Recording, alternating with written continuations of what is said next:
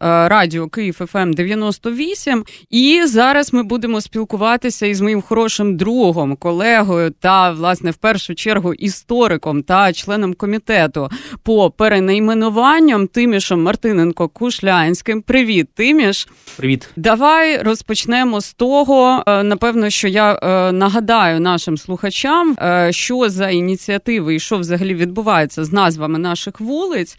Отже, створено е, інтерактивну мапу, в якій є відмічені російські та білоруські топоніми, а також е, російські та комуністичні пам'ятки. Мапу цю опублікувала на своїй сторінці депутатка Київради Ксенія Семенова, і власне в її повідомленні говориться про таке: до 1 травня Київрада прийматиме пропозиції щодо перенайменування та до 9 травня відбудеться обговорення в онлайн режимі. Тим часом усі бажаючі можуть ознайомитись, е, де знаходяться вулиці з ворожими назвами, і запропонувати якби варіанти на що їх перенайменувати. Давай ти, як експерт в цьому питанні, розкажеш нам про який об'єм топонімів іде мова, і як цей процес має відбуватися, які в ньому важливі є складові і е, як до цього ти ставишся, до речі, сам? О, багато питань. Давайте їх е, розділяти на частини. Давай, в нас часу достатньо. Будемо зараз розбиратись максимально детально. Дивіться, е, по-перше, треба розуміти, що зараз змінилися обставини, змінилося, змінився час. Тобто е, були обставини мирного часу. Зараз ми очевидно в інших умовах. Змінився політичний порядок денний, змінилися обставини, в яких ми існуємо. До речі, давайте принагідно подякуємо нашим військовим, що вони нас мужньо захищають навіть всю хвилину і не перестаємо дякувати. Звісно, і, і, і завдяки їхньому подвигу, власне, ми можемо сидіти зараз і вести цю е, дискусію, дискусію, розмову та і говорити про долю київських вулиць. Е, в мирний час була певна процедура. Ну вона власне і зараз існує прописана, яка передбачає низку етапів і. Це в тому числі включало консультацію з мешканцями вулиці, тобто опитування мешканців, які е, безпосередньо на тій вулиці живуть, якщо е, вони там е, є, якщо там є житлові будинки. Далі, відповідно, подача цієї пропозиції до до міського голови і розгляд спеціальної комісії з питань найменувань, яка складається передусім з експертів, і далі відповідно громадське обговорення два місяці і етап розгляду міської ради. Е, власне кажучи, зараз ми розуміємо, що обставини змінилися. Зараз ми перебуваємо у воєнному часі. Очевидно, е, із того е, тої інформації, яку депутатка Ксенія Семенова оприлюднила. Ми бачимо, що є пропозиція цю процедуру якось змінити, пришвидшити. Ну в такий турборежим, я би сказала. Так, турборежим, який е, нам, м'яко кажучи, дуже сильно не додасть по якості, тому що мене відверто кажучи, розчаровують такі ініціативи наших депутатів. Е, тому що е, зараз поясню, чому е, ми маємо розуміти, що топонімічний простір, тобто назви вулиць, які нас оточують, це передусім це не є. Знаєш, якась там дошка оголошень, де можна там сьогодні розмістити виставку до Великодня, а потім Великодень прийшов там до Нового року, а потім до Різдва. День Конституції, та, угу. там кожні півроку міняти. Тобто е, е, топоніміка це є частина частина міського організму, частина того простору культурного, світоглядного, е, який е, в місті існує. Е, не можна змінювати назву вулиць механічно, не можна просто там. Ну ну тобто, тобто такі практики були, але це практики шкідливі, це практики більшовицькі. Я дуже люблю такий приклад. Це для нас, для киян, дуже близько. Коли після встановлення радянської влади в Україні в нас в Києві, знаєш, теж там радянська влада вирішила революційним рішенням змінити всі назви вулиць, значить, на честь нового пантеону радянських героїв. І от на історичному Печерську, значить, всі вулиці отак от підряд перейменовувались на честь так званих героїв-робітників арсеналу, які там загинули в боротьбу за радянську владу. Та? Угу. От, Таким чином, е, власне, знищувалася локальна топоніміка, і, і це важливий момент, бо ми маємо розуміти, і це всі мають розуміти, і це те, що я намагаюся пояснювати в кожній дискусії, в якій я беру участь, що місто Київ воно е, має, так би мовити, подвійну місію. З одного боку, Київ є містом із своєю самобутньою історією, культурою, е, ландшафтом культурним. І суспільним з іншого боку, це столиця. Безперечно, Київ поєднує ці функції, е, тобто він е, має шар своєї власної історії, і він має шар національної історії як е, духовний, культурний, історичний і так далі центр. Е, до речі, не тільки України, а і всіх українських земель. Ну і загалом ще якби європейський дуже вагомий центр. Власне, так. і всього, і і е, в тому числі того культурного простору українців, які існують за межами України. І це між іншим дуже цікавий момент. От ми вже зараз заходимо в ті конфліктні точки, які необхідно Причому це принципово важливо проговорювати в колі е, експертів, безумовно, залученням громадськості, залученням усіх зацікавлених сторін.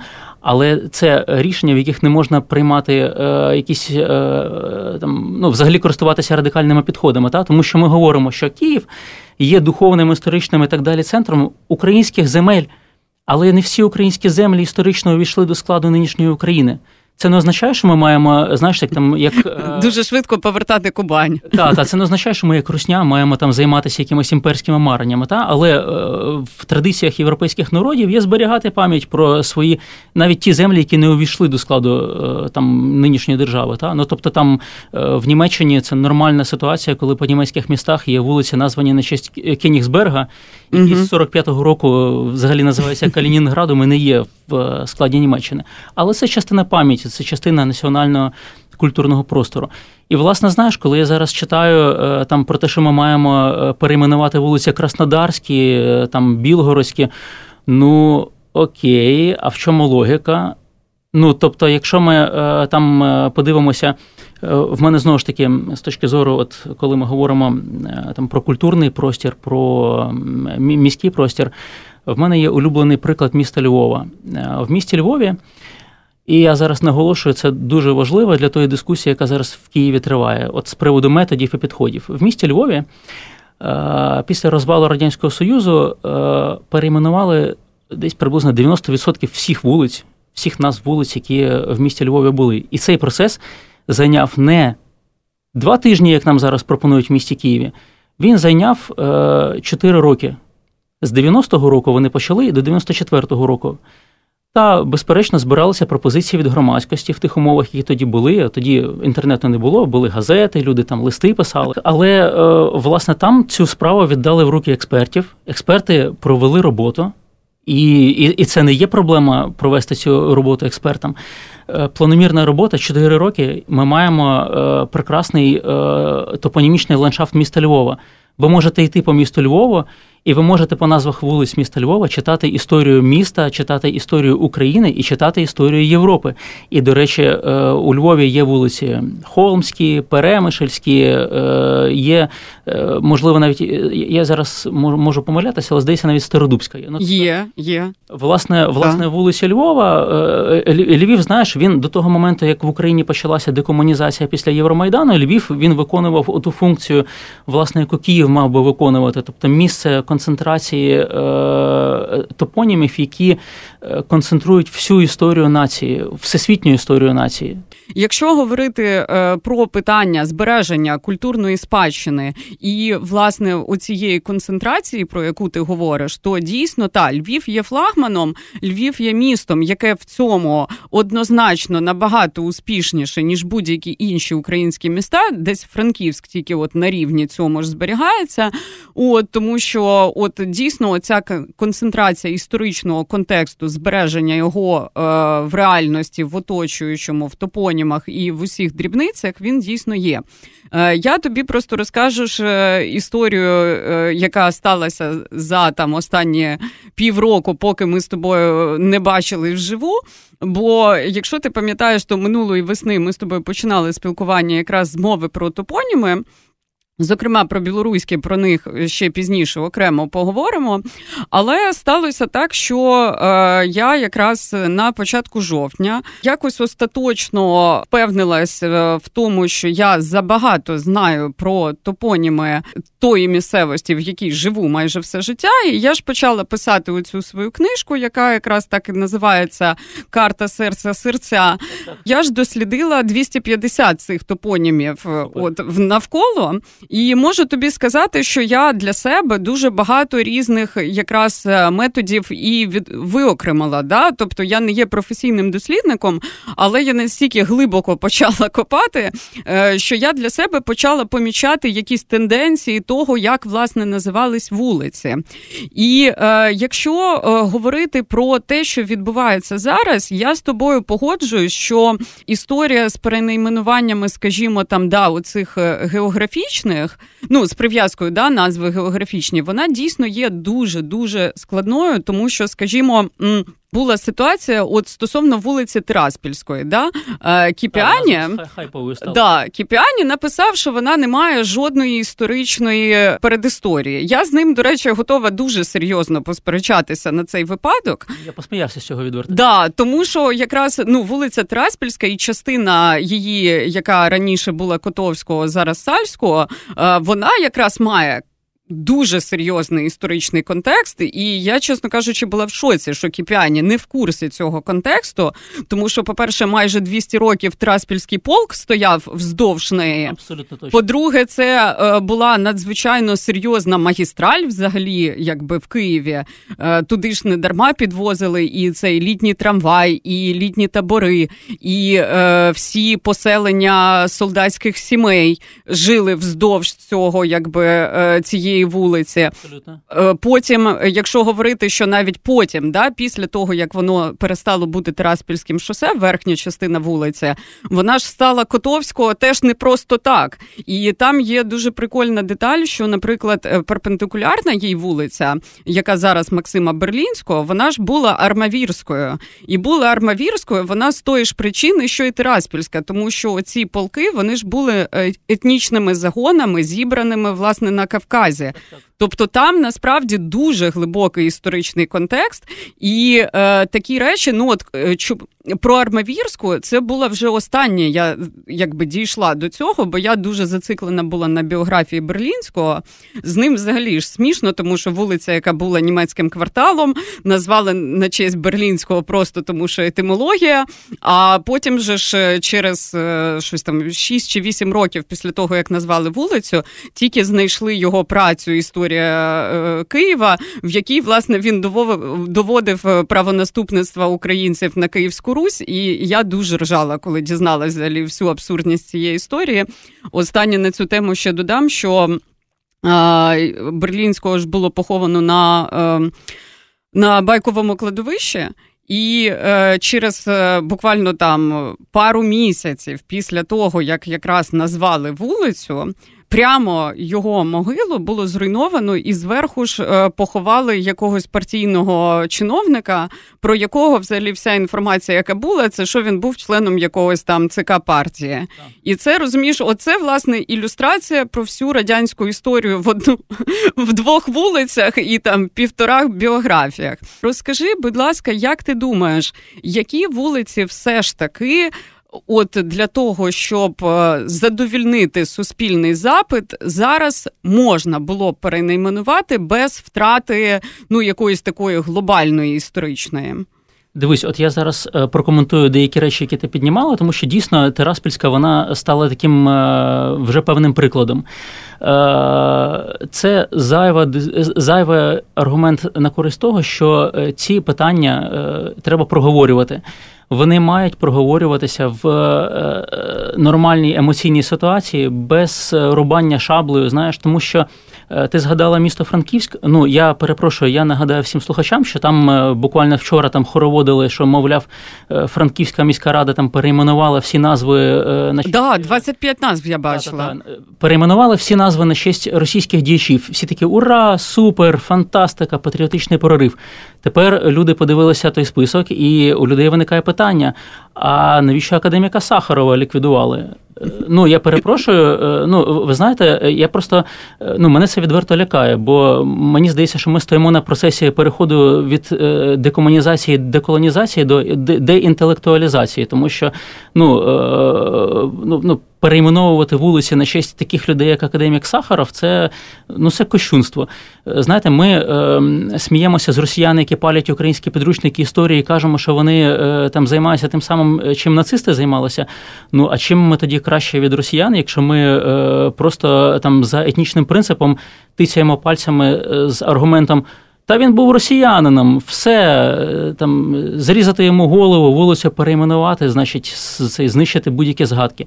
Ну я е, просто думаю, що ми, е, нібито після Євромайдану, визначили суспільством всім, що ми рухаємося до Європи то нам е, треба зараз е, знову визначатись, ми все-таки куди рухаємось. Ми до європейських цінностей рухаємось, чи ми е, це косплеємо російський шовінізм тільки на національний лад? Власне, тут важливо дуже не загратися Абсолютно. і не починати переписувати історію.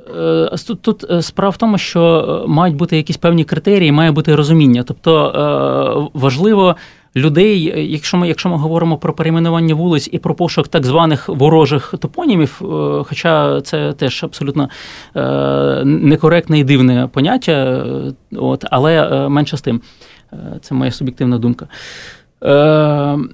Важливо важливо в цьому процесі не заходити, по-перше, в шовінізм.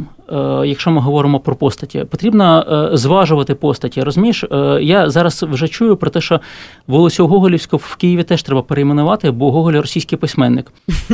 Ну, оце взагалі мені здається, знаєш, це тонкий льот. Ну абсолютно. Ну ми так просто зайдемо в якісь, я ж кажу, в якісь якісь дикунство. Та ми, ми заходимо в революційний більшовизм. 20-х років. Так, так, так. Ну тобто, е, в мене питання виникає: е, Гоголь він е, там етнічний українець. Чим письменник Гоголь, який реалізувався в Росії, принципово відрізняється від, я не знаю, там якоїсь квітки Сісик, яка реалізувалась в Північній Америці. Ну, давайте якісь критерії шукати. Та? Мені здається, що важливо дивитися на те, чим людина займалась в житті, чи вона робила якусь там шкоду. Е, проти України, чи вона виступала проти українців. У нас є от інший зовсім приклад. Дивіться, є е, науковець Ломоносов. Ну я дуже перепрошую, Ломоносов з наукової точки зору доводив, що української мови не існує. Треба да, треба це прізвище перебирати. Очевидно, потрібно, бо людина да. Е, виступала проти української нації, проти української історії, ідентичності, культури.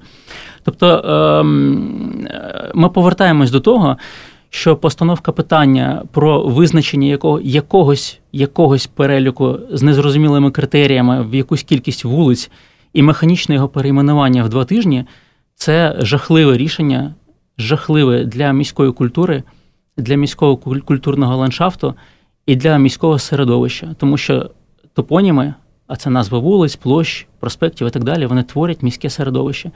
І коли ми говоримо про те, що потрібно, значить, оцей перелік так званих ворожих топонімів зараз е, визначити, а ті, хто проти такого підходу, то вони зразу там зрадники, зрадники і не патріоти та, та, і так далі.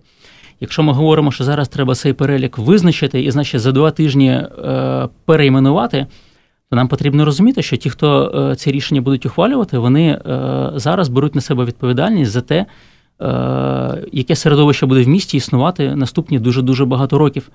Тому що перейменувати будь-який об'єкт. Це, як я вже згадував на початку, чому я той приклад наводив якоїсь там дошки оголошень там чи uh-huh. стін газети шкільної, тому що це не те, що міняється там в нормальних умовах це не те, що має мінятися там через 10-20 років. Тобто е, в Радянському Союзі принцип визначення е, назв вулиць був суто ідеологічний. І саме тому ми з тим маємо зараз ці всі проблеми. Ми не маємо повторювати ті помилки. Рішення, які ми зараз приймаємо, вони будуть, ну будемо так поетично казати, але вони мають працювати на віки. Це мають бути ті назви, з якими будуть жити наступні багато поколінь і е, з якими вони не будуть мати питань, чи вони потрібні, чи не потрібні. От і все. Я приведу е, дуже простий приклад, такий, але цікавий.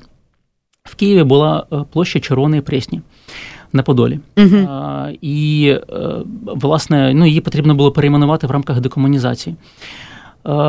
Ми через комісію з найменувань розглядали 5 чи 6 варіантів перейменування цієї площі. Я сам особисто подавав на розгляд комісії три варіанти цієї площі, е, ну, нової назви для цієї площі. Uh-huh. До речі, жоден з них не був е, з моїми колегами погоджений. Але в результаті цієї дискусії, пройшовши через всі ці е, там варіанти, які до нас надходили, які члени комісії пропонували, ми прийшли до рішення. І це рішення вже працює е, четвертий чи п'ятий рік, воно органічно вписане в середовище старого подолу, воно прекрасно сприймається мешканцями, і ми досягли консенсусу всі. Мешканці Подолу, депутати міської ради, експерти з члени е, з комісії найменувань. В результаті всі задоволені. Місто має шикарну е, площу з назвою Щекавицька. Угу. Вона органічно вписалася в топонімічне тло Подолу. І ми е, забезпечили оцю от е, сталість е, середовища. Мені е, теж не дуже імпонує оця ситуація з перейменуванням під актуальну повістку, тому що, ну, на мій погляд, да, це дійсно якийсь такий трошки більшовизм. Інша справа, що в нас е, є не до декомунізовані топоніми. А, Можливо, от е, як я вже перед тим говорила, е, давай назвемо якісь такі, які дійсно от зараз для того, щоб задовільнити оцей суспільний запит, можна було б використати. Е, дивіться, Е, я зараз свою особисту думку думку uh-huh. висловлю. Безперечно, є е, комуністичні топоніми, які треба дочистити. Таких багато. В нас в Києві три вулиця Карла Маркса залишились, вулиця Енгельса, провулок Енгельса. В нас великі об'єкти залишились як наприклад, вулиця Генерала Наумова в Новобіличах. Це людина, яка е, очолювала внутрішні війська е, і і певний час е, керувала угрупуванням радянських військ на Буковині, там де купа злочинів було скоєно проти і представників ну, борців за незалежність, в тому числі. Багато таких об'єктів є. Той самий проспект Героїв Сталінграда, Ой, та... дружби народів. Та-та-та. От Героїв Сталінграда це моя особиста біль. Бо я не розумію, як в центрі нашого міста ще досі він лишився. Ну ну власне, та це це, це погоджується абсурд. І до, до речі, по цих об'єктах і висновки е, Інституту національної пам'яті. Е, по інших вулицях, е, якщо ми говоримо про географічні об'єкти, абсолютно погоджуюсь з тим, що потрібно перебирати назви російських міст, і більше того, знаєш, найсмішніше те, що ця робота в Києві давно вже була почата. А зараз просто дуже багато хто взагалі вперше замислився про те, що що взагалі означають назви наших вулиць, чому ми живемо на вулицях, названих на тих чи е, на честь тих чи інших людей чи подій. Оці всі червоноармійські і так далі. Е, якби коли була перша хвиля декомунізації, було дуже багато супротиву. Зараз, от бачиш, навпаки, з'явився суспільний запит, і тепер питання в тому, як е, цей запит задовільнити так щоб е, не перейти да, певну межу. Ну, власне кажучи, тому і тому я і кажу, що е, ця робота вона має бути зосереджена довкола е, експертного ядра. Яке, власне кажучи, на сьогоднішній день представлене в комісії з найменувань. Нічого надзвичайного в цьому немає. Ми вже цей процес проходили на початку декомунізації, коли, здається, за два роки була перейменована, ну був перейменований основний масив нас назв вулиць е, з комуністичними назвами.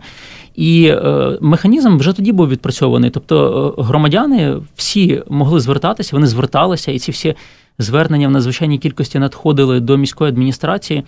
Вони передавалися членам комісії з найменувань, відбувалася експертна дискусія, і на основі всього масиву пропозицій, які надходили, визначалося, е, яка е, ну, доречніша назва для тої чи іншої вулиці. Але ж ми маємо розуміти, що е, там, ну, для прикладу, там.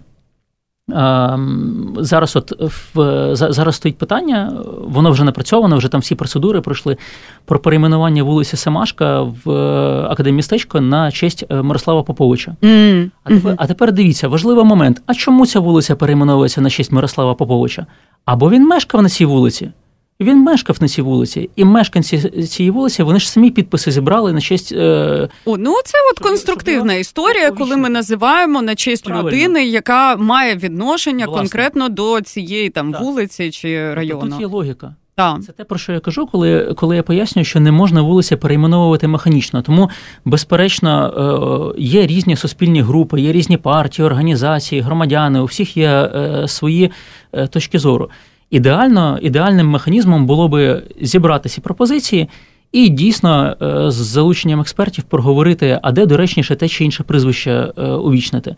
Бо дуже важливо, щоб оті прив'язки були якісь логічні в просторі міста. Тому що якщо ми починаємо вулиці безконтрольно називати на честь е, якихось постатей, то ми знову ж таки повертаємося в той самий більшовизм, коли вулиці називали без поваги до міста, без поваги до його історії.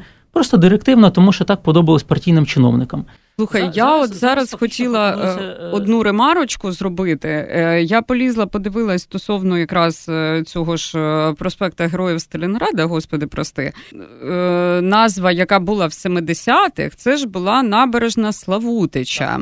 І я бачу інформацію про те, що в 16-му році було громадське обговорення щодо перейменування у Славутський проспект. Але я так розумію, що рішення не було прийнято. Бо воно не назбирало необхідну кількість голосів. Там кілька кількість от бачиш, от власне, більше, оце якраз історія, яку зараз мені здається можна було б втілити, тому що, по-перше, місто Славутич да е, є зараз важливим в історичному контексті того, що відбувається. Це ще й історична назва, яка чудово лягає на це все. Я тебе поправлю. Там угу. насправді вже потім було повторне громадське обговорення mm. в 17-му році, здається, якщо не помиляюсь, і була е, наступна пропозиція проспекти Васюка. А а Івасюк який стосунок до цієї вулиці мав? Е, ти знаєш, е, конкретно до цієї вулиці стосунку не мав, і тут е, я погоджую, що дійсно, але але Івасюк це постать національного характеру. Ну, звісно, да, да. Це, це видатний композитор. Це один з найвидатніших композиторів 20-го Один з моїх улюблених. Це засновник української естрадної музики. Тому, власне, була така пропозиція. Угу. Тоді вона була подана від однієї депутатки від комісії з культури і була погоджена для громадського опитування ця пропозиція, вона не збирала необхідну кількість голосів. Ну тобто, тут угу. тут в цьому випадку.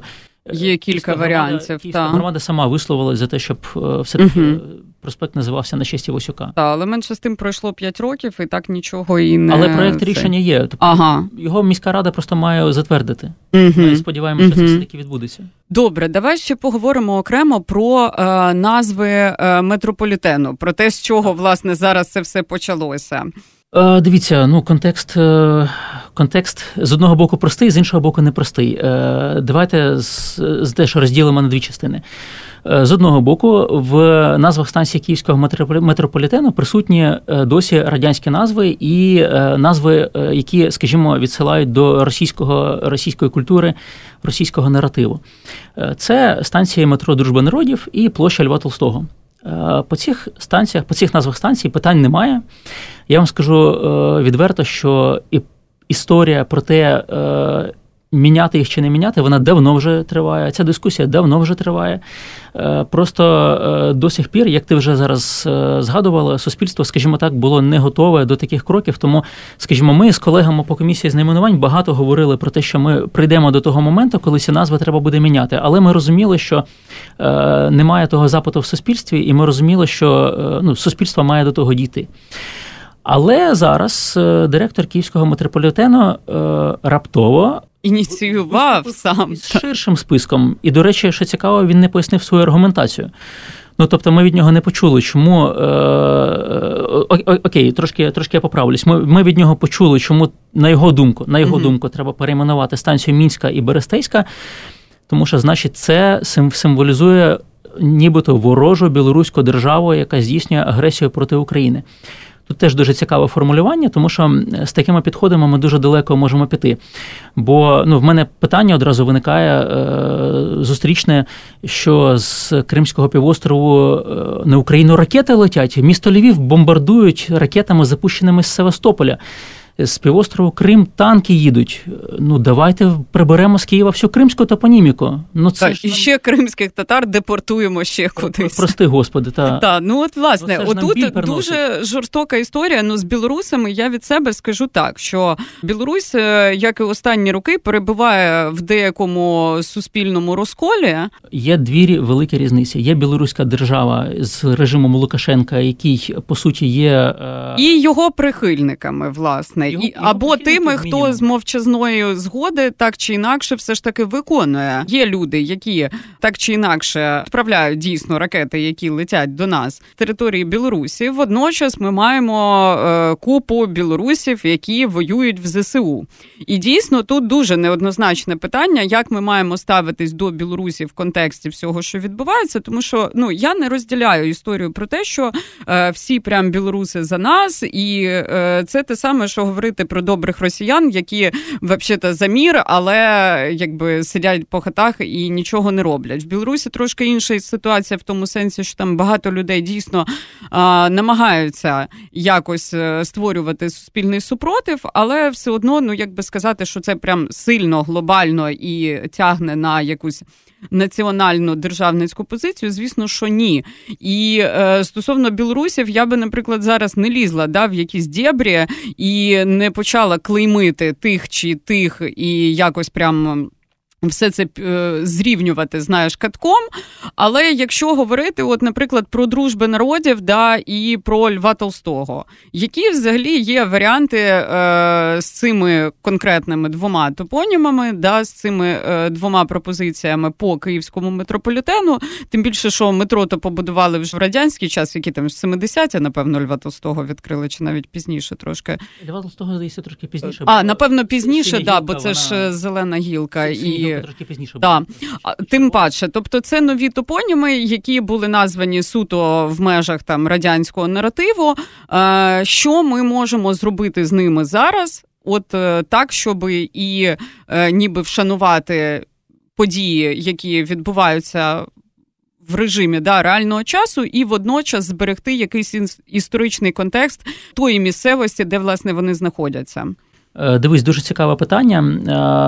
Е, дуже багато пропозицій і дуже багато ідей лунають з приводу назв е, нових назв для тих станцій метрополітену. Але тут потрібно розуміти кілька речей. По-перше, в Києві за останні 30 років були вироблені певні підходи і правила і традиції найменування станцій метрополітену. Другий момент дуже важливий, який в нас люди, на які люди не зважають. Е, в нас е, правилами найменувань об'єктів в місті Києві передбачено, що станції метро не увічнюють назв е, на честь фізичних осіб. Тобто ми не можемо називати станції там станція Степана Бендери, станція Володимира Великого, там не знаю, станція Андрія Первозваного. Угу. Але при цьому в нас досі лишається Льва Толстого. Але Льва Толстого вона називається не на честь Льва Толстого, а на честь площі. Там іде прив'язка до площі. Тобто, умовно кажучи, якщо площа стане там. Ем, не знаю, там площа площа героїв Маріуполя, наприклад. площа героїв Маріуполя, uh то можна тоді говорити про перейменування станції дзеркальна на uh станції метро площа Героїв Маріуполя. uh Тут іде прив'язка до е, конкретного топонімічного об'єкту. Та? Е, з приводу дружби народів, ем, станція метро в місті Києві переважно вони е, називаються переважно. Е, на честь історичних місцевостей, в яких вони знаходяться, або вони вказують е, там певну географію. Ну, умовно кажучи, станція метро Житомирська, вона знаходиться по на Житомирській трасі, на дорогу, на, на Житомирській дорозі. Та, тобто, знаєш, там незалежно від того, в якому ти куточку Києва знаходишся, ти розумієш, що якщо ти їдеш на Житомирську станцію, то вона знаходиться в напрямку на Житомир. О, Так само, як Харківська знаходиться в напрямку на Харків. Е, відповідно, е, якщо ми згадаємо е, кампанію велику, яка була по декомунізації назв станції Київського метрополітену на початку 90-х років, то переважно переважно більшість тих станцій грамотно перейменувала на шість київських місцевостей, і це чудова історія. От як з почайною, наприклад. Історія. і як з почайною, абсолютно прекрасна історія, тому що е, станції метрополітену це потужні інфраструктурні об'єкти, які є великими орієнтирами на місцевості, через які е, в нормальних умовах, не в умовах війни, звісно, прости господи, в нормальних умовах через станції метро щодня проходять е, там мільйони сотні тисяч так. людей, і цим сотням тисяч людей необхідно орієнтуватися в просторі. Тому е, давати назви станціям метро, е, там, знаєш, якихось там, е, ну, умовно кажучи, там. Е, я я зараз не хочу нікого е, там принизити заслуги, але я маю на увазі, що давати станції там якісь героїв Маріуполя. там... Або там волонтерська, я знаю, волонтерська, що була так. ідея. Я тобі розкажу, до речі, смішну зовсім, історію про те, е, е, я, значить, в юності була перший раз поїхала в Париж десь в районі 17 чи 18 мені було років. І ми, значить, з подругою поїхали на станцію метро Версальські ворота в надії опинитись в Версалі. По факту опинились ми взагалі не зрозуміло де.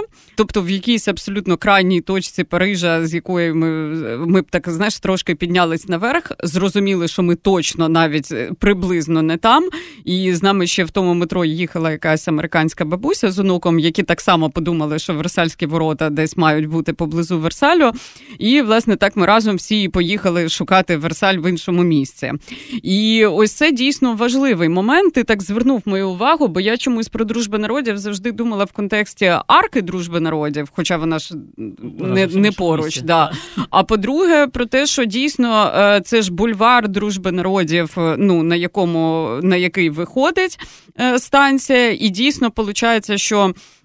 Якщо змінювати назву метро, то потрібно тоді е, змінювати або назву бульвару, і якось все це ну це е, речі, які один з одного випливають, пов'язують. Тобто не можна змінити один топонім е, без не зачепивши абсолютно всю оцю е, цепочку навколо нього. Дивись, е, таких жорстких вимог не існує е, навпаки. Але це було б логічно. Ну, мається на увазі, що якщо змінюється це, це, назва, це, да. може бути один з варіантів, але з моєї точки зору, це теж не зовсім правильно, бо як я вже казав до цього станції, назва станції метро вони мають давати в ідеалі ширший контекст.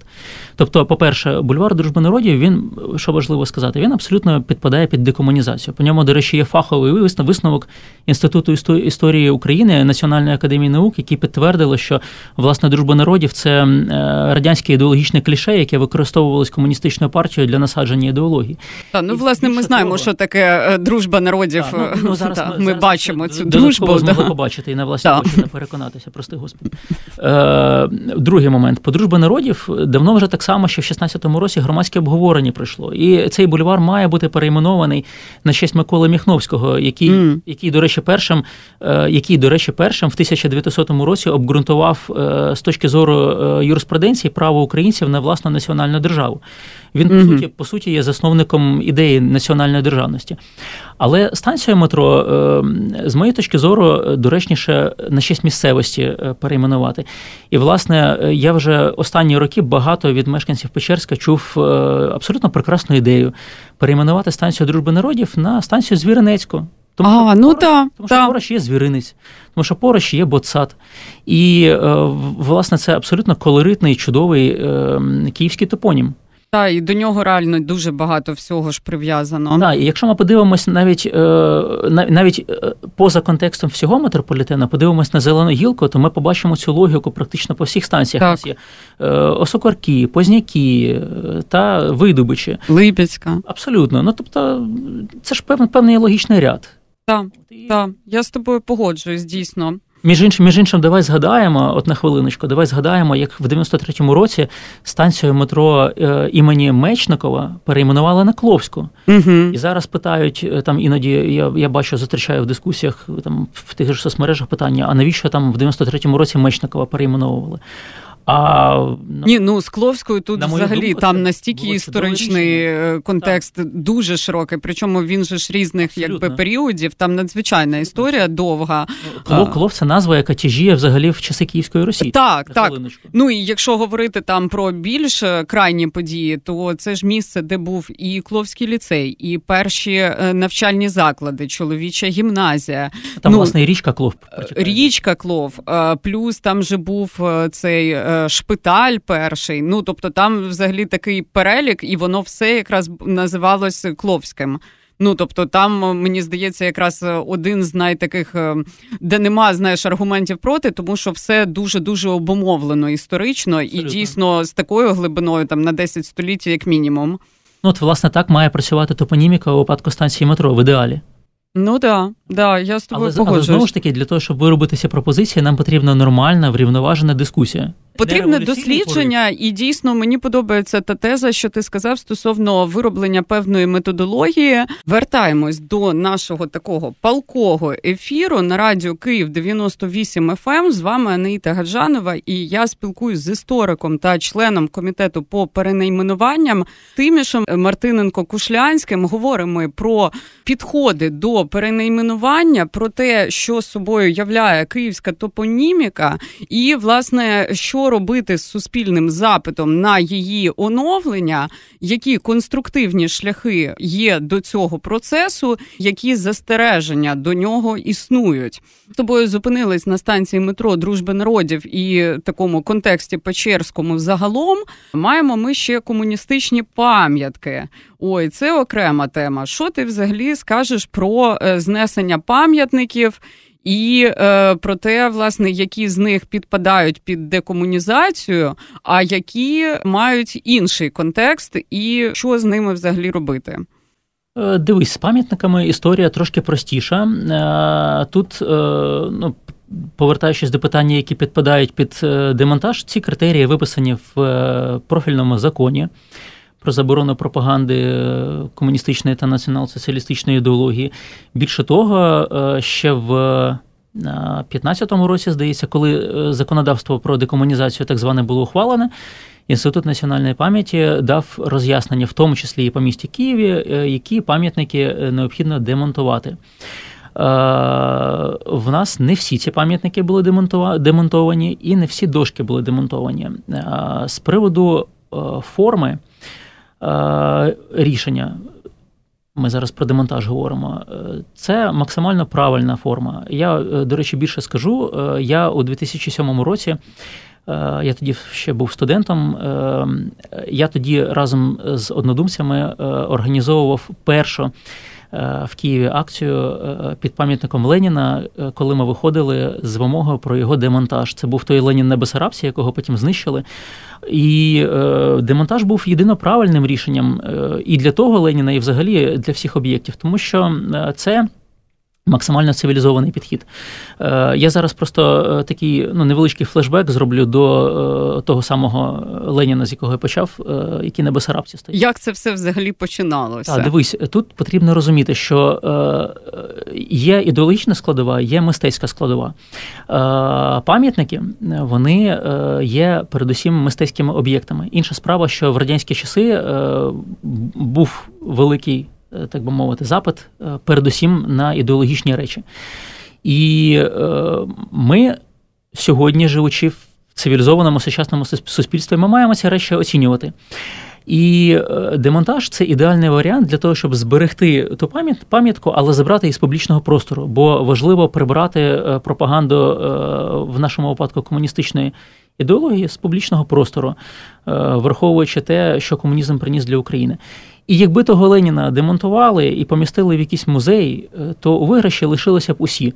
Тому що мистецтвознавці могли би е, там і зараз, і ще там через 50, через 100 років досліджувати мистецьку епоху, в яку той пам'ятник був зроблений, дивитися, от як е, там як мислили митці та історики. Слухай, ну я тут дам тобі теж як, ремарку. Як якщо ми говоримо про е, пам'ятники комуністичним лідерам і загалом ті, що були е, встановлені, скажімо, в період такої золотої родянщини, там 60-ті, 80-ті, ми маємо тут дуже чітко для себе розуміти, що мова йде про мистецтво е, так званого соцреалізму яке, ну скажімо, в мистецькознавчих колах будь-де за межами пострадянського простору не вважається взагалі мистецтвом, а скоріше інструментом пропаганди. Я з тобою не погоджуюсь.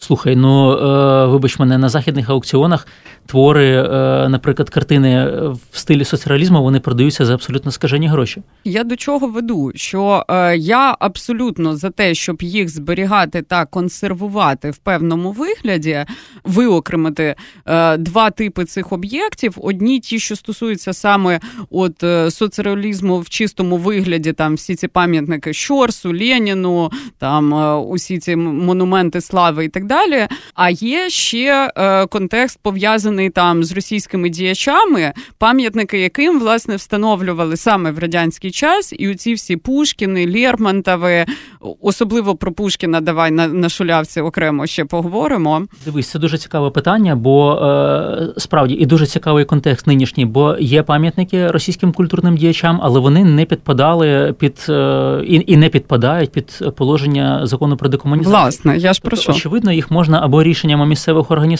самоврядування демонтувати, або можливо е, там ми не можемо виключати, що ближчим часом буде, наприклад, якийсь е, розроблений закон про деколонізацію, та чи там позбавлення російського імперського спадку. Ми бачимо, як вже в тилових містах Західної України зараз демонтують е, пам'ятники Ужгород, Тернопіль та.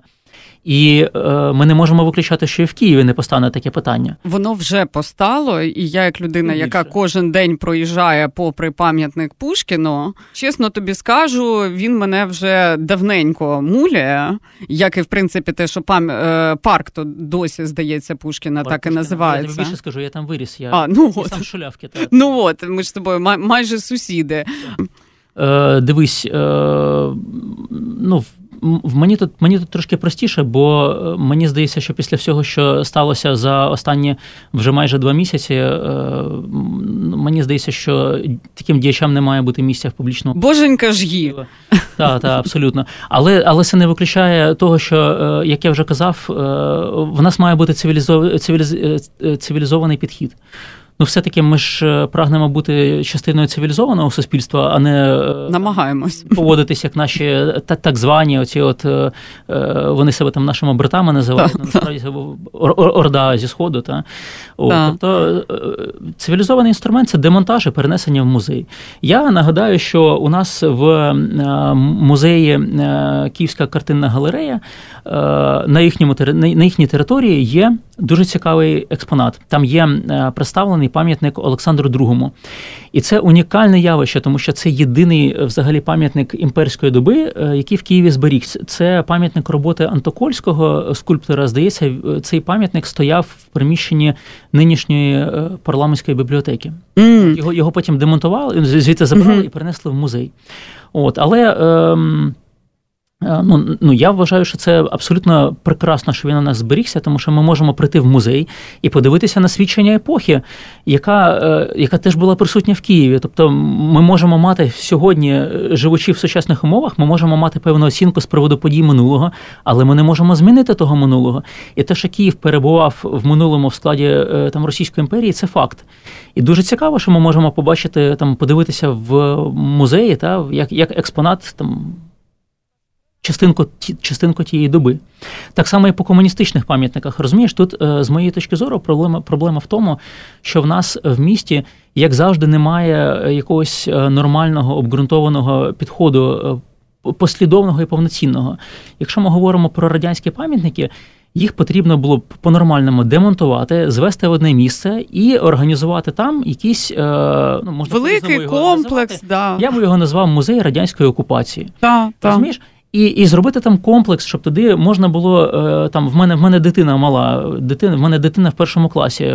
Він зараз починає історію цікавитись. Мені було би, наприклад, дуже важливо привести його в таке місце, де він зможе подивитися, які пам'ятники ставили в радянські часи, як здійснювали формування мізків людям і що що здійснювала радянська держава, і як вона оці от інструменти пропаганди використовувала для того, щоб вчиняти злочини, для того, щоб дитині можна було це показати, і щоб дитина росла з усвідомленням того, що ніколи, ніколи в житті не можна допустити, щоб таке зло повернулося, тому що ось як воно працює.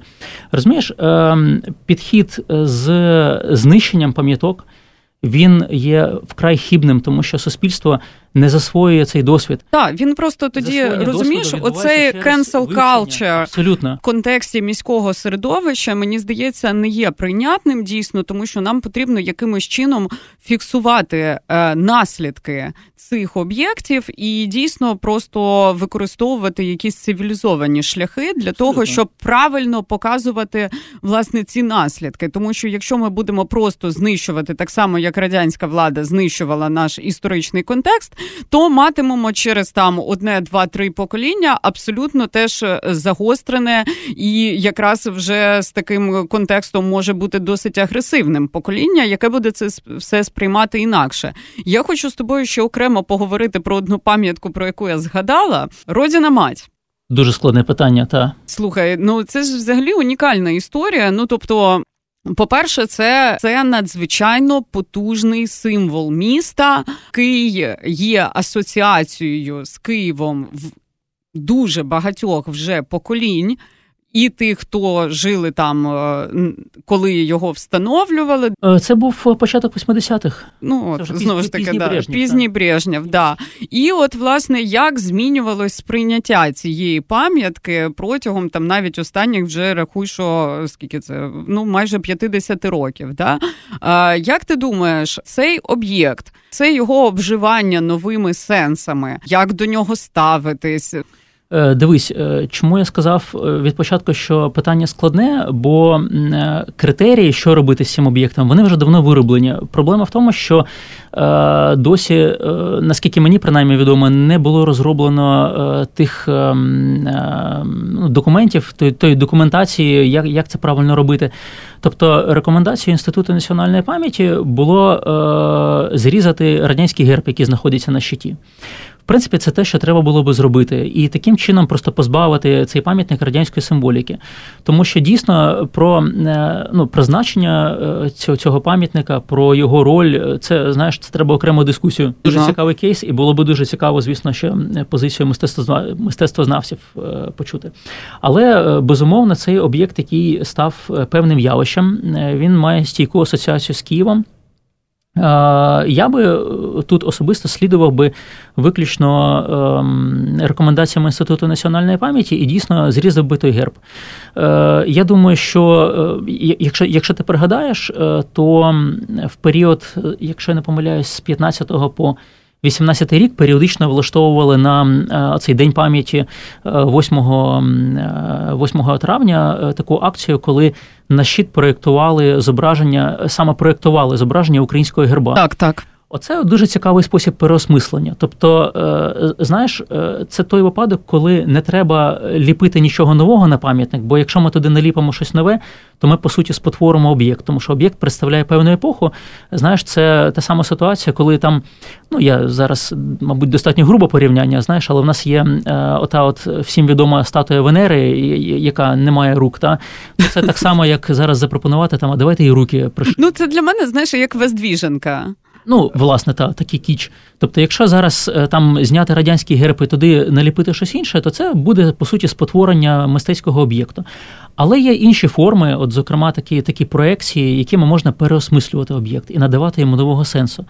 Е, нічого не заважає це робити, і це не коштує таких грошей великих. Питання Другої світової для України це напевно саме складне. От з усього, Якщо говорити зараз, е, до речі, ще про текст Бабиного Яру. Е, як ти думаєш, в контексті ось суспільного запиту на історичну спадщину, на перейменування, на оце все, яка може бути подальша доля власне Бабиного Яру?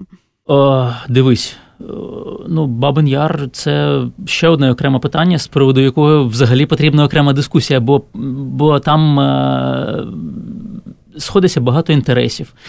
Е, розходиться, я би сказала. Так, сходиться і розходиться, мабуть, та, мабуть, так коректніше буде сказати. Ем, безумовно, потрібна суспільна дискусія, потрібен пошук консенсусу, бо е, ну, Бабин Яр це наша святиня. І Тут тут важливо зрозуміти, що це не те місце, де можна робити якісь різкі рухи. І це е, те місце, яке мусить для київської громади відігравати об'єднуючу е, роль.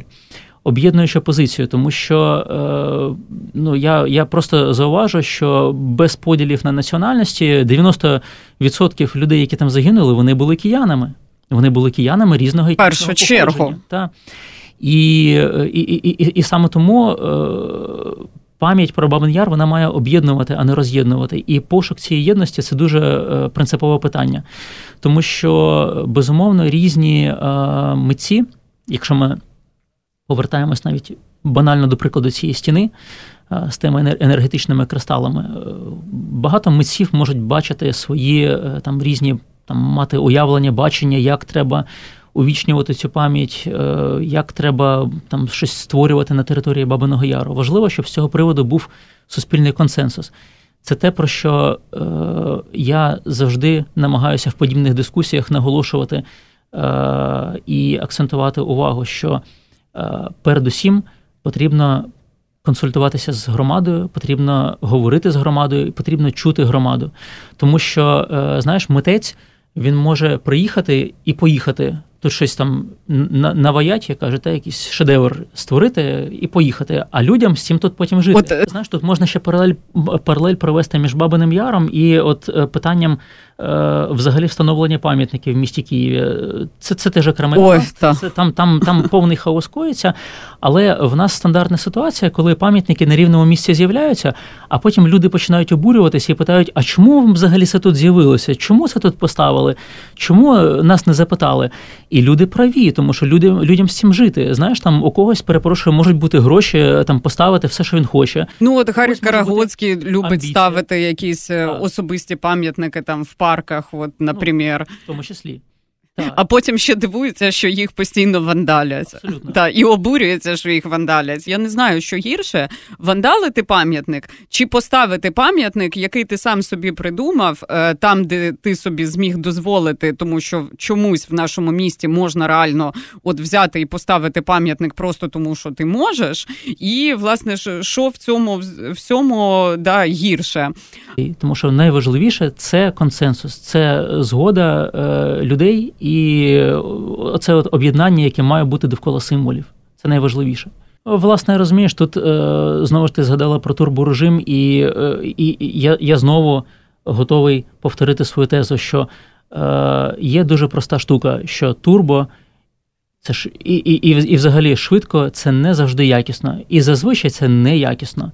І тому е, процес очищення Києва від е, радянської топоніміки має бути завершений однозначно. Процес очищення Києва від російської топоніміки він має відбуватися, але він має відбуватися в рамках нормальної, врівноваженої, спокійної дискусії, тому що ми маємо розуміти, що це е, рішення мають бути на десятиліття вперед. Вони мають реалізовуватись з повагою до міста, його культури, середовища і громади.